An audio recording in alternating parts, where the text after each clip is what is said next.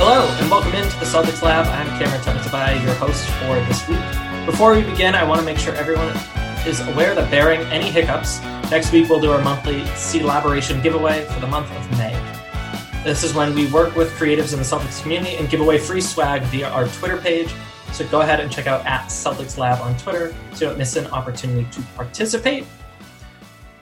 In terms of the podcast, this week, as always, I'm joined by Alex Goldberg and Dr. Justin Quinn, but we're also welcoming in a special guest. Let's give a warm Celtics Lab welcome to Quentin Alberti of Slam Magazine. Q, how are you? I'm good, man. How you guys doing? Can't complain. Alex, how was the gig? Um, the gig was good. It was a little chilly, so my fingers felt uh, a little bit frosty. Took a second to warm up, but it was really fun to play live music again. And man, uh, I really want to keep doing that. So, yeah, uh, Q or any new listeners, Alex plays bass for the band called Divine Sweaters, the uh, the band that opened this lovely podcast. Dr. Quinn, how are things in Mexico? Happy Cinco de Mayo. Hey, thank you. They won the Battle of Puebla, and nobody here is celebrating it because we don't. Mm-hmm. But I have vaccine envy. I'm watching y'all go out, do stuff, have concerts. Man, send some of that stuff down here, please. Yeah. Sorry, not sorry. If you see anyone uh, burning up the local basketball courts in Somerville, that's me. So, uh, later in the lab portion of the programming, we are going to use Q's uh, immense basketball knowledge to look at the possible playoff scenarios that the Celtics might be facing and try to make sense of what's in store for Boston and what might be the best shake for uh, the men in green. But first, as we're wont to do, let's go around the horn and break down the week that was for the Boston Celtics. Since we last talked, there have been uh, some really wonderful things, some things to celebrate, and some ugly things. So let's start with the ugly things. Uh, the Celtics, way back when, lost to Oklahoma City, and everyone lost to their cool. Although dedicated listeners will remember that Alex and I said that that was a trap game that the Celtics were definitely going to lose. Uh, then they went ahead and played Charlotte. That was kind of that was kind of chalk. Everyone knew that was going to go down. But then, just a few days ago, I think last Friday, the Celtics played the Spurs, completely laid an egg, then roared back, forced overtime behind Jayson Tatum's 60 point performance, tying Larry Bird for the franchise record. Q, I don't know if you watched the game, but uh, from where you're sitting, what do you what do you think when you see Jayson Tatum drop 60? You know, there are only a few players who, in recent memory, have dropped above 50 points, and all of them, I, I really believe, all of them have, at the very least, what you would say, all star potential. I would say very least because Kevin Porter dropped 50. If it had not been him, like I would say Hall of Fame. Like, you know what I mean? Like, like LeBron has dropped 50 or 60 or you know 61 uh, Kobe dropped his his his sixty piece, seventy piece. Devin Booker, he might not go to the Hall of Fame, but you know, once you get five All Stars, you you almost a lot to go to the Hall of Fame. Really, like that's really like a formula apparently. So uh, you look at all those players who have dropped those type of numbers, and for Tatum to do that, and for it to come against, I mean, the Spurs aren't like Spurs of old, but they're they're a respectable team, a very well coached team that we all know, and so it makes you respect the the 60 points a little bit more. So I, I really think that's a great showing for him in, in terms of what he can be, you know, uh, big picture. Yeah, I mean this season's a little wonky. I I think the defense has just been so bad that maybe there's a teeny little asterisk on that. But I think you're right. It, it's it's not an easy task. Uh, Dr. Quinn, you've been covering the Celtics for a long time. What do you think when you see Tatum go out and just take over the game because it's not just that he scored 60 points. He did it efficiently and he did it very well. I mean, he did it with zero turnovers. It was, it was it yeah. snuck up. I mean, the most common thing I've been hearing is people talking about how it snuck up on them, and it snuck up on me too. It was just watching a game, uh, amazed that I was still watching it, and then suddenly Tatum had 50 points, and then history happened right before our eyes. And for whatever it's worth, that the refs definitely dropped an and one opportunity, so he could have gone for 61. I'm hmm. sure. I actually wonder if Larry Bird would be happy. Larry Bird is one of those like hyper competitive dudes that I think secretly would have hated if Tatum had pulled that record up. I think everybody uh, secretly hates that stuff. They just they just put on the the, the good job. Face oh yeah, nobody wants the record to be broken for real, but you know they'll accept it if they mm-hmm. like you. yeah. I'd be so curious what a conversation between Jayson Tatum and Larry Bird would be about. I can't. I don't know. That's a, that's an off-season podcast for sure. Alex, uh, huh. any thoughts on Tatum? It's worth noting that they were down uh, 32 at one point in that game. It's the third largest halftime comeback in league history. Yeah, you uh, you stole my point there. Thanks, Cam. That's great. I just read um, what Justin wrote. um, yeah, no, I mean, listen, 60 points, efficient shooting, no turnovers, eight rebounds, five assists. I mean, that's about as complete a game as you're going to get from any individual player against a genuinely tough, well coached team in the Spurs. You know, the Spurs have, uh, they've been, as, as you said, Q, they have not been the Spurs of old. Tim Duncan is not walking through those doors, so to hmm. uh, paraphrase right. you know.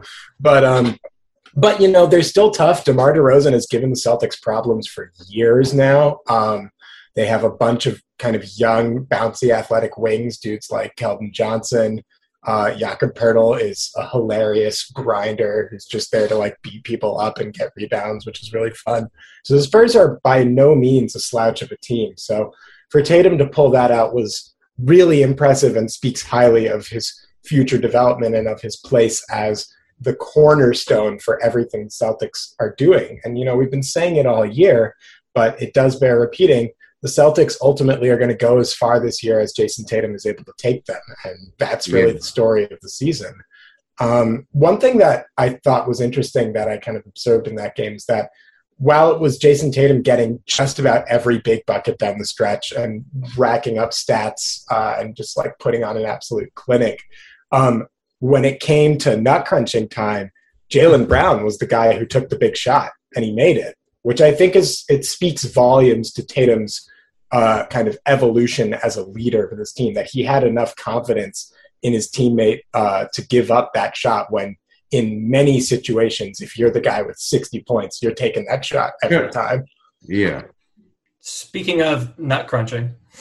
I, was, I was hoping someone was going to do that. Thank you. Thank you so much. the next game the celtics uh, kind of dropped the ball against portland it was a pretty competitive game uh, I don't really like to get in the business of criticizing refing, but it was a weirdly officiated game.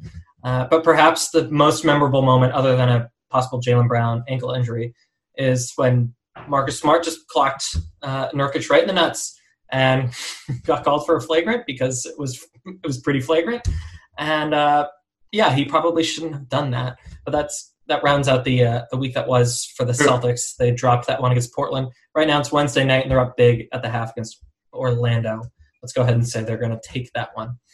So, Q, as an outsider looking in, we're going to get to the nitty gritty of how the Celtics might fare in the postseason. But what do you what do you think when you see Tatum getting hot and, as Alex pointed out, Jaylen Brown putting the pieces together? When you take a macro view of the NBA, where do you see the Celtics kind of fitting in? Well, I don't know. This to be completely honest, I don't really think this is the Celtics year. But I mean, I, I, think like you know, like I said, big picture. I like to look at look at things long term. So let's say next year, you know, uh, everybody on the on the Brooklyn Nets team, which is the you know the most formidable team in the conference, quote unquote, they're going to be a year older and really less formidable, kind of like the last super team the Brooklyn Nets put together. You know what I mean?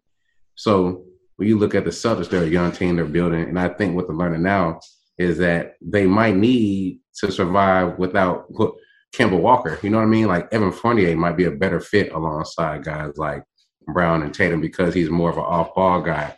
Because with Brown growing as a as a scorer and everything, he needs to have the ball more. So you're like you're making Kemba more uncomfortable, and I, I just think that the whole dynamic works better. Like like when you're you're seeing what they have right now with the younger pieces. And uh, like I said, this might not be the Celtics year, like, but they could be real competitive in the playoffs and you know get the experience that they need. And who knows, they actually could, you know, make that Cinderella run like we saw the Raptors make a couple of years ago because they have the young pieces. They have they have all star potential players, and they have really. I, I think in today's league, you need really athletic front court pieces mm-hmm. to to handle the this you know I want to call them super guards. you know what I mean? Like you need guys who can actually jump out on perimeter and, and, and, you know actually stunt and stop guys. And you know maybe Robert Williams isn't the guy you want to do that all the time, but he's a guy who I look at like a bit like Bam Adebayo. You know what I mean? Like Whoa. he's one of those a, a real dynamic center. You know what I mean? So I think that this, you know, uh, this core that they have is is something that they can look at something uh, as a sustainable contender, if not a final contender. You know, final contender. I bet our fans love that. Alex, what do you figure? Q, if Robert Williams turns into Bam Adebayo, then man, I might have to buy you a drink or something. I don't know. We'll have to figure something. Oh yeah, for sure. And the reason I say that is because one thing I really like about Robert Williams that uh, was really underrated when he first came into the league is his passing potential. And yeah. I think he, you know, like like he's not Jokic or anything. You know what I mean? Yeah. But but he's a really like strong passer for his position. You know what I mean? Like yeah. And you know, I mean, I think this dude is like you made you just made the point like we're about to see in all likelihood the league MVP be a center who is very dynamic passer who can initiate offense and uh, you know kind of be that central hub uh, in Nikola Jokic and I you know I've been kind of banging this drum for a while now but I genuinely think that Robert Williams might be the best passer in the Celtics starting lineup just from a like pure like assist manufacturing perspective if you think about Brown, Kemba, and Tatum are all really, really good players, but they're also score first guys, every single one of them. Uh, Marcus Smart, you know, makes his money on the defensive end more so than anything. He can play make at times, and he's tried to step up. But if you're looking for a guy who is looking to set up his own teammates more so than his own offense, I think Rob really fits that bill. He could and really be the most effective passer. I think you, you're thinking right about that for sure. Yeah. And, and you know, just to kind of hit on one more thing uh, related to this topic, you know, we're talking about the Celtics long term. And one thing that's happened recently that I think has actually been, you know, I, I've been the most vocally doomer fan on this podcast for most of the year. I've just been bummed out with every loss. And, uh, you know, that's because of my own mental health issues. But, um, you know, if you're looking kind of long term, I mean, Aaron Nesmith has completely turned his season around. This guy went yeah. from being basically unplayable to now being a pretty important part of the Celtics rotation. I think that provides a lot of optimism for kind of where this team can go. If you can get guys like Pritchard, like Nesmith, uh, you know, some of these young dudes that have shown it in flashes but haven't put it to put it together for a whole season. If you can get those guys to really take the next step in their development, the Celtics will be formidable going forward. Oh, for sure. All Pritchard and especially Nesmith, and I even throw Langford. You know what I'm saying? Uh, Romeo. Like all, all they really need to stay on the court. Oh yeah, yeah. buddy. Consistency for him also includes yeah, staying on the court. But uh, you know, just you know, consistency. Like Nesmith is he, he came to the league as a, a three and D potential guy. Like you know, some guys would say his ceiling was Khris Middleton, but at the very least, he would say his floor is a three and D, maybe a Danny Green type guy. You know what I mean? And Danny Green is very useful for a championship contender. And so, uh, has been for like two decades. yeah, ever since he left the Cavs, uh, unfortunately. but,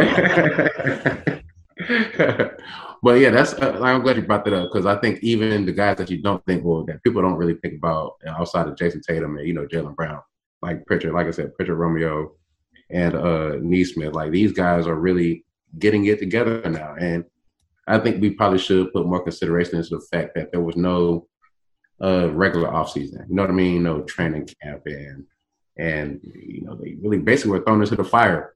And and you're talking about 19 year old, 20 year old guys, like we were all 19, 20 year olds at some point in time. That's like us having to get like on a real like professional job, like on the first thing, like, oh, hold on, guys, wait, I really know exactly what to do. You know what I mean? So I think we should probably think about it more like that, like it's like a real employee type thing. They don't, they wouldn't know the exact things, but I'm, I'm glad to see that they're turning around for sure. Yeah, man, I'm 28 and I've never been as good as anything in my life as Aaron Nesmith is at shooting a basketball, and he's 19. I think that's a really important point. Um, I kind of want to talk about that just a little bit more because Cameron had a Twitter thread that became pretty popular over the last couple of days, uh, talking about exactly this topic. We are looking at a team. Um, I'm not going to say anywhere near as eloquently as Cam Cameron did, but we are looking at a team in the midst of the worst disaster since the Second World War, if not, you know, further back than that. Um, you know, I, I, know so many people who can barely get out of bed. They're so depressed with, with everything that's going on right now. They're dealing with who knows what stuff going on with their own family. Um, you know, like I recently had a personal tragedy go on in my life, and everyone reached out to me to, to you know, like help me. And like these guys have a personal tragedy in their lives, and people are calling them selfish and just like utterly ridiculous things uh, in, in, in you know this kind of like talk radio uh, sense of engagement. And I don't know. I think it's just really important to put into fact into into into a good light that we're dealing with a team that, as uh, Cameron put it, lost the COVID lottery uh, far and above any other team. It was like 161 or 67 days lost to 140, something like that. That's not even kind of like regular injuries. And this team is still competing for the playoffs. It's going to crush someone's soul just just just by the regular year happening. Never mind everything else that's going on. Yeah, thanks for bringing that up. I, I mean, I'm happy that people liked uh, what I offer. And I mean, it, what Q you offered and Justin what you offered, they intersect in a really obvious way. The Celtics are the sixth youngest team in the league, and they tried. They're trying to make uh, magic out of a season with no off season, barely any practices. There's a chance that they're going to have two rookies in their playoff rotation. And Justin, to your point, they're also doing this amid a pandemic. And yeah, the Celtics, it, it does seem definitely bore the brunt of that in a way that other teams were lucky to escape. But I think that when we talk about professional athletes, we're not giving them the opportunity to be imperfect, to to have the same issues that we're facing with COVID. So uh, I think that Nesmith and Pritchard, the fact that they're coming along the way they are, they would be ex- completely excused if they were complete disasters because they're rookies. I mean, how could they come into the league in this year under these circumstances? And perform at a playoff level. And then you have Fournier and Tatum and whomever else on the Celtics had COVID that we're not necessarily sure of the extent of which uh, it, it, got bad. That you know, uh, Fournier said. He feels like he's perpetually concussed. Man, it's really hard to talk X's and O's when a player has an injury that no one knows how to treat. So, uh, Justin, I, I'm embarrassed that you brought that up, but I'm I'm thankful that that meant something to people and um, it'll be a weird transition to try to talk about Jayson Tatum's Eastern Conference Player of the Week award, but let's do it anyways. So before we get into what the postseason might look like, uh, we do have on our little docket a little more time to just gawk at how good Tatum has been playing, and really, he's really elevated his game in front of his, our eyes. This is his third Player of the Week award, which is the first time a Celtic player has won that since Kevin Garnett. Hmm. I'll just let that hang in the air because that's a any comparison to Kevin Garnett is usually a good one. Uh, Justin, you pointed out that the Ringer had Tatum ranked as the 17th best player in the NBA right now. Uh, I'm wondering what you think about that, or really what anyone thinks about that. I think that player rankings are total clickbait, but the idea that you need a top five, top six, top seven player in the NBA to win a title is probably accurate. And so then you do kind of have to rank the players as such. So, uh, Dr. Dr. Quinn or really anyone else, what do you think of Tatum's ranking as the 17th best player in the NBA? Is that encouraging, discouraging, or somewhere in between? I wanted to be offended, but I took a close look at it, and it's pretty accurate. Mm-hmm. You know, I mean, Kyrie Irving and Jimmy Butler are ranked just above him, and maybe you could quibble about Jimmy Butler because he isn't shooting the three pointer so great, I guess. And but you can't really quibble about Jimmy Butler being ahead of Jayson Tatum when Jimmy Butler ate Jayson Tatum's lunch money uh, in hmm. the last in the last. Jimmy Butler is also the coolest person in the NBA, so that's he earns right. points there. this is probably a week or two in advance, but uh, Q, I'm sure we're going to talk about all NBA on this podcast, and being 17th, according to the Ringer, would have Jayson Tatum just outside of the All NBA conversation. It's a little more complicated than that, obviously. Uh, if you were a betting man, I don't know if you are, do you see Jayson Tatum making an All NBA team, for example, to kind of put his 17th rank in context? Well, let's see. I mean, I kind of am a betting man, but I'm only good when I bet on football, so so we'll see how this goes. Um, but honestly, I think you know in most seasons I can say Tatum has played well enough on an All NBA team, but just just like just off of feeling, I don't really feel like he will make an All NBA team. You know what I mean? Like, yeah, I can, I can. There's been so many guys that have been playing well this year, and surprising, like surprisingly well for some some guys. So, yes, sir. Yeah, well, you know, just to just to throw into context there, you know, so you're looking at the first four. So first team uh, for the forwards and second team for the forwards. At this point, I think you can pretty much lock in like it's going to be some combination of Giannis, Kawhi, Durant, and LeBron. Those guys are going to be on the All NBA team. So you're really looking at two available spots. And Randle's probably going to get one to be completely. That's the thing. And uh, I mean, like, like I said, that's why I see Tatum get another. But it's not that he doesn't deserve it by pure stats, is what I would say, or even by performance. If you don't want to just call it counting stats, it's just you know other guys have. I mean, you know, they just stepped their game up this year. I'm on late too. Yeah, he did. Well, that's that's the second year in a row that after the All Star game, Tatum has just exploded, and hmm. I mean, I think he's showing flashes of the kind of centerpiece that takes over a game and controls the cadence of the game, and that's the kind of player that can anchor a really deep uh, postseason run or a few of them. And then what how Jaylen. say that again. I'm about to say, what do you think it is that separates him and Jaylen in terms of? I think Tatum's.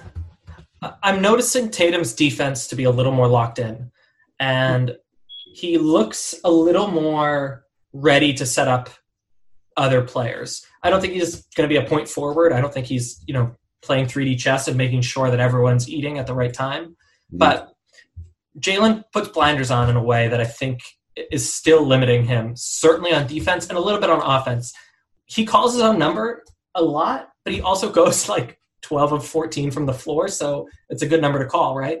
So I think Jaylen is a little less keen to to be a playmaker and to kind of manage the game in a way that Tatum, who's still, I mean, he's many years from his prime. Uh, it seems to be toying with, which I think is really cool. Okay. And you know, I think that kind of speaks to my thoughts on uh, what's going to happen with All NBA as well. So, Q, you mentioned Randle, who's having an outstanding season. He won Player of the Month, and you know, while I might have preferred Tatum for that award, I can't really quibble with Randle, who's had an excellent month. And then you look at a guy like Jimmy Butler, who has quietly had I think, one of the more underrated seasons in the league this year. He's just been bringing it every night that he's been on the floor for Miami. And he's been doing kind of exactly what you just mentioned, Cam. He's he's at that next step where Butler is now going out of his way to set up his teammates to get Bam Adebayo in the right spot on the floor to make that extra pass that gets Duncan Robinson that open corner three for a, a Heat team that really needs every single minute of his production to get anywhere. So you, you have a really hard time arguing a case against both of those guys for all NBA. I think Tatum has had about as good a season as either of them, but I think it's going to be between those three for two spots, and it's going to be really tough to parse out who that's going to be. Yeah, sure. I agree with you on that one. And honestly, when you put it in perspective like that with the Heat, it makes it seem like you should edge a bit towards Butler because, quite honestly, he has less to work with over there. But yeah. Well, how's this for uh, a transition? The Celtics have six more games after tonight. That's oh, that's eight percent of the season. That's not nothing.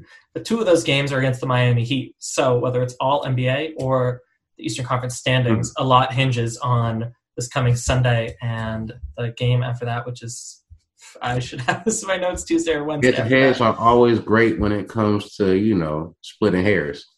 Yeah. Well, uh, let's split here hairs uh, pretty intently and jump into the Celtics lab here.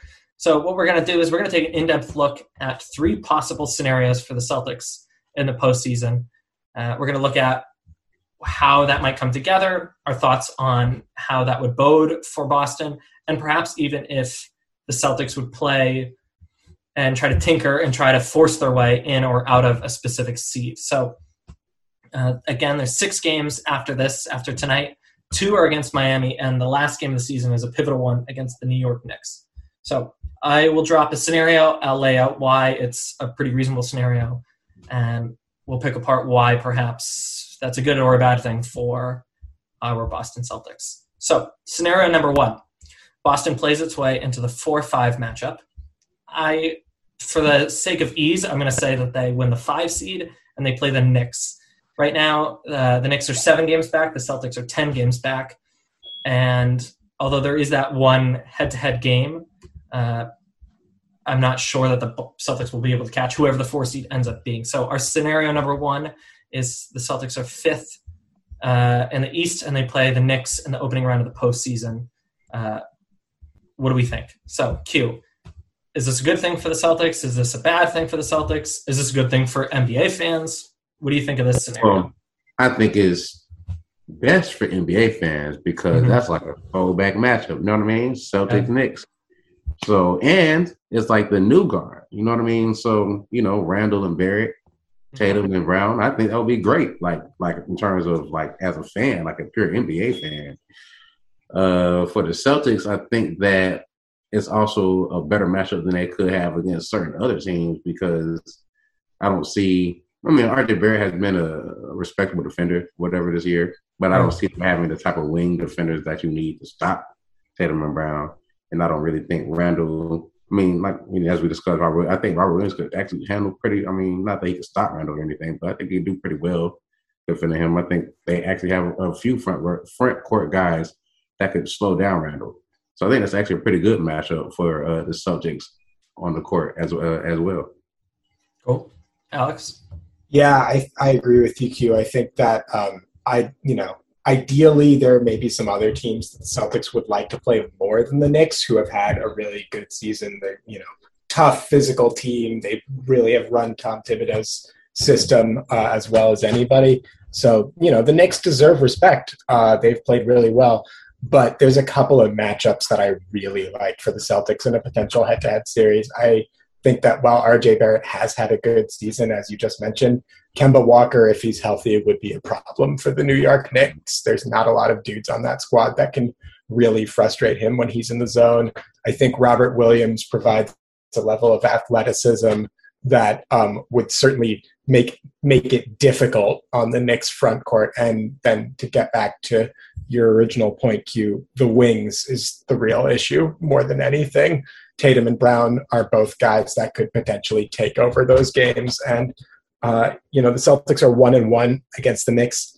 Last game was a really good one. Uh, the Celtics gutted it out late, uh, but it was a tight one. I think this could be a really great series for sure. But when push comes to shove, if both teams are healthy, I do think that the Celtics have a slight talent advantage there that would be favorable. Yeah, for sure. Dr. Quinn, the Knicks have been the premier defense in the NBA all season. Does that make you worried, or are you inclined to agree? No, that definitely makes you worry because you have to, like, like, like, like Alex said, like you have to respect Thibs. You have to respect the, the defense. You have to respect you know, the, the talent, you have to expect, really, you have to expect NBA talent in general. Yeah. So, I mean, I, and like you said, they're the number one defense in the NBA, so you'd be foolish not to take that into consideration, like when you're headed into the matchup. But in terms of you know how certain teams are like just certain certain matchups are, aren't good for certain teams, I guess this is really the the one I would look at for the Celtics. Like, who is going to stop Tatum and Brown? That's pretty much where I fall as well the Knicks are the matchup I want to see the Celtics end up with. I don't know if they're going to be able to get there just because I'm pretty sure they're going to have to beat Miami at least once as well as the Knicks to finish the season on the back end of a back to back. They will be able to get some rest if they can, you know, stay out of the play-in game. That will, you know, kind of make it possible to at least give yourself a reason to try playing Kemba Walker, for example, to to close out the season. If it's between you know the four or five matchup and falling to the six seed, I would, but they have been pretty steadfast about keeping up with that all season. That said, I think it's much more likely, and this is hopefully a good segue, uh, that we're going to end up seeing the Celtics as a six seed. Yeah, last week we did have the Celtics winning out uh, in a pretty big way. I think we had them going eight and two. I think we're three and zero oh on our predictions. Thank you very much. But I I do agree that man, the Knicks just it's not a fluke. They're going to finish strong. I don't know that they'll earn the four seed, but it does seem like the Knicks are going to be a hard team to hurdle. And the Celtics, at the time of this recording, are behind Miami and Atlanta in the standings. Uh, we the the Celtics do have two matchups against the Heat, so that's we'll shelve that for now. But uh, Dr. Quinn, I bet you're right. I bet the four five seed might just be out of reach. So let's talk about scenario number two. The Celtics land the sixth seed. They escape the play-in tournament, which might be nice for rest or the embarrassment of getting bounced in the play-in tournament. Mm-hmm. And the way I see it, they're probably going to play, if that's the case, the Milwaukee Bucks, who are just a game and a half behind Brooklyn, but have been very insistent on using the regular season to tinker and to learn and try to get better. So I don't necessarily see them uh, sprinting to the finish line, but I also don't know that I see the Nets doing that. So for the sake of argument, let's say they play the Bucks here. So now we are looking at a situation where the Celtics are the six seed playing the Bucks, the three seed. Q, how do you feel about that one for Boston? How do you feel about that one for Milwaukee? And how do you feel about that one for the NBA? Um, I kind of feel like it's a complete, or I'm not gonna say the complete opposite. Like in terms of on the court stuff, it's like it's a complete opposite. Like in terms of matchup, because the Bucks, while you know, I mean, nobody really is talking about the Bucks this season. They're still a dominant team. They still have Giannis. Jrue Holiday is still Jrue Holiday. Khris Middleton is still Khris Middleton. They added PJ Tucker. Uh, their defense could really cause some problems for for the Celtics. You know what I mean? Like mm-hmm. And um, you know the the Celtics defense they might be able to you know like you know slow down certain players, but I don't see you know, and they they always try to throw Semi or Grant on on Giannis, but it never really works. So I don't really see them stopping Giannis either. So yeah, for sure, Alex. Um, I yeah, Semi Ojeleye is about to be the Turkish League Defensive Player of the Year. I think. Um, we'll, we'll, see how that goes. Um, yeah. Yeah. Wow. Oh, That's how you really feel, Alex. I mean, Q, if you're right, really feel. Q, if you're right, Semi and Grant aren't up to the task of guarding Giannis, and I don't know if Jaylen or Tatum are. So uh, Giannis has this new little step back move that he's been working on that's pretty effective. And it used to be the case that if you could get him to shoot the ball, you had a chance. If you could somehow keep him out of the paint and dunking all over you and your teammates and brothers and everyone else in in the yeah. world. Uh, now he has this nifty little step back, and off the top of my head, I don't know what Giannis's wingspan is. I, I assume it's somewhere around like 12 or 13 feet. How the hell are you going to block that thing? So I don't know that anyone has the personnel to stop that, but certainly not this Celtics team. Uh, Alex, yeah. what do you think of when you think of a 3 6 Celtics Bucks matchup? Man, uh, that would be a really, really hard matchup for the Celtics for a variety of reasons. So obviously, we have the aforementioned Greek Freak, who is just a problem for everyone always.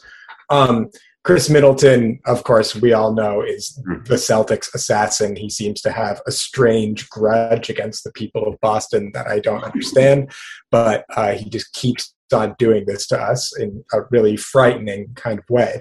Uh, Khris, if you're listening, please, whatever it is that we've done to you, I'm sure that we can make amends.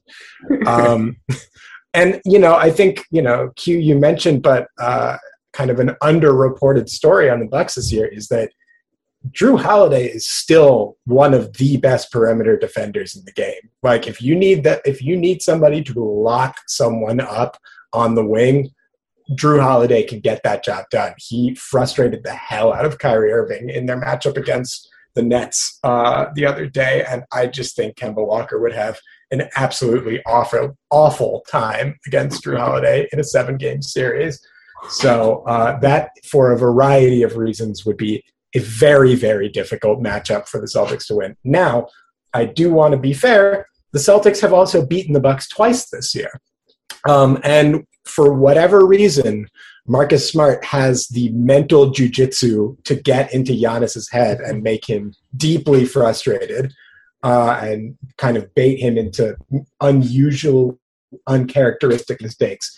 So the Bucks, the whole word on the Bucks this year kind of is that they're playing really well. Giannis is having another MVP caliber season, do they have the mental fortitude to grind out a seven game series or are they going to wilt like they did against the heat last year a team that frankly beat the bucks because in large part they just wanted it more? It sounds a little crass to say but they really did and it kind of played out that way. So the only chance i think celtics would have against the bucks is if marcus and others are able to kind of get into Giannis's head and if Tatum is able to go supernova basically every game. It's a really hard matchup. It's not impossible, but I don't love the Celtics' chances for sure. Justin. Pretty much, my feeling as well. Uh, the the the over reliance on transition offense, uh, I think, is another big part of the reason why the Bucks have and continue to struggle in the postseason the game slows down. Uh, they're a little bit more game plannable in terms of their offense. It's still you still have to stop Giannis, which is as we have been, you know, just driving that point home, damn near impossible. But I, I do agree there is a chance. It's probably of the three top teams in the East right now the most favorable matchup. But I'm I'm not super excited about the possibility of making it out of the first round if that is the the, the, the opponent we draw so I'm going to close the loop, and uh, in a surprising way, Giannis's wingspan, according to Google, is only seven three, which for a six eleven player is not preposterous. Uh, Kawhi, who's six seven, has the same wingspan, and just because it's fascinating, Tacko Fall's wingspan, according to Google, is eight four. So maybe I'm wrong. Maybe the Celtics do have the personnel to guard Giannis. Uh, aggregators, just to be clear, Cam literally just said that Tacko is the Giannis stopper, so you can use that in your clips. if you're aggregating this podcast, that's not going to work out for you. Uh, I think that that is uh, perhaps a problem for the Celtics. And let's talk about scenario number three, which also could be a problem for the Celtics. In this scenario, Boston falls somewhere between seven and ten in the standings, probably uh, seven or eight at this point. Although it's not impossible. In which case, they would be invited to play in the play-in tournament against presumably Miami or Atlanta or Charlotte, Indiana, or Washington. Boston's two and one against Indiana, one and two against Atlanta, two and one against Washington, and one and zero against Miami. But again, there's those two games looming. We won't even talk about uh, Brooklyn and Philadelphia yet. But Q, given everything that we've talked about with the problems the Celtics have faced and the obstacles and the COVID and all that. Is it a disaster if they play in the play-in, or it's a bad shake and this is a team that can take care of business? I think that they would do well against the Hornets and the Wizards, but they might have trouble with the Hawks and the uh, the Heat because uh, even though people, you know, people like really don't think of the Hawks as a great team. And I guess it's also because I live down here and like mm-hmm. seeing them in person. Like first off, Trae Young is a very it's weird because he's like a mix of like like all top point guards, like not as great, but a mix of all of them. Like he'll have the deep range of Curry. He'll do like like the foul, like foul baiting of James Harden. You know what I mean? The passing vision of a CP3. It's crazy. It's like he's like a mix of all of them, but like, you know, like he also has the weaknesses like the defense. But that aside, like when I think DeAndre Hunter is going to come back uh, pretty soon here, and he was having a terrific season uh, before he uh, before he got injured.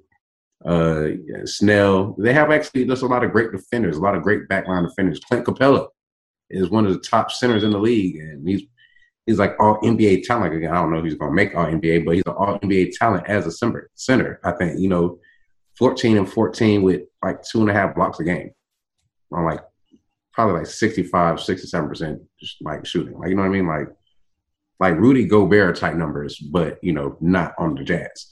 So I think that really could be a, a tough matchup. Uh, but I, I'm not going to say a tough matchup, but a real, a more evenly balanced matchup than people might think for the Celtics. Uh, the only reason I give them a, a great opportunity against the Wizards, even though they have like you know, Bradley Beal and Russell Westbrook is because I just, I don't know. I just don't see the Wizards really. I don't know. I just can't. Yeah. Like, yeah. You know what I mean? Like I just, yeah. They feel like a player short, and man, I lo- I love love love rooting for Russell Westbrook, but I'm so happy he doesn't play for my team because I wouldn't really want to count on that fourth quarter in a postseason that I cared about. So Wizards might be one of the only teams in the league that the Celtics would have a genuine front court advantage against. Yeah, there's that too. so, uh, Q, I'm inclined to agree. I think the Hawks defense is pretty piss poor, but the Celtics don't necessarily buckle down and just demolish bad defenses. They they struggle to do that. I think. Really. It, it seems like it, but it, the postseason might be very different with uh, time to actually game plan. Alex or Justin, outside of the Hawks, and again, let's just shelve the Heat because we haven't seen the Celtics play the Heat enough. Uh, between Indiana, Charlotte, or Washington, is there a team that if the Celtics played them in the play-in that you feel good about, or perhaps is there a team that scares you a little bit?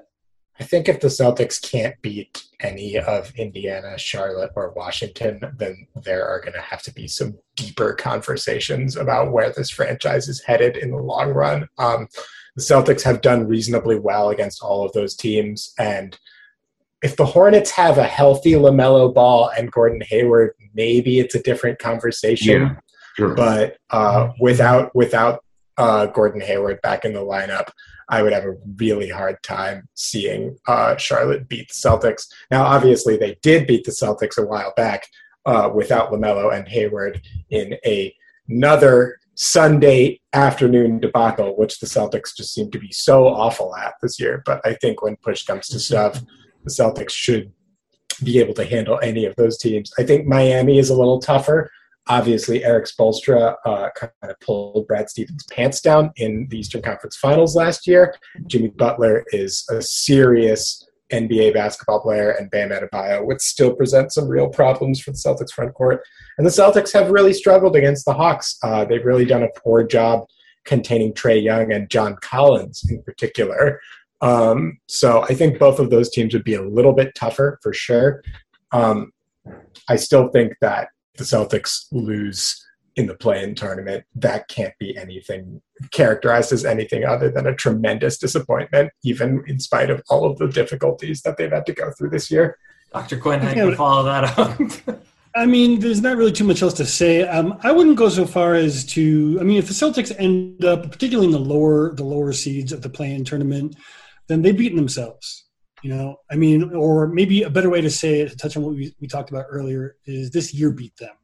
Um, it was just too much for them uh, because they shouldn't end up in the play-in tournament. And if they do, uh, I, I really do think that based on what we've seen out of them this year, that you know, winning the requisite number of games, depending on which position they're coming into the play-in tournament at, um, it's very, very conceivable that any of these teams could realistically, based on what we've seen, beat them enough times to advance past them.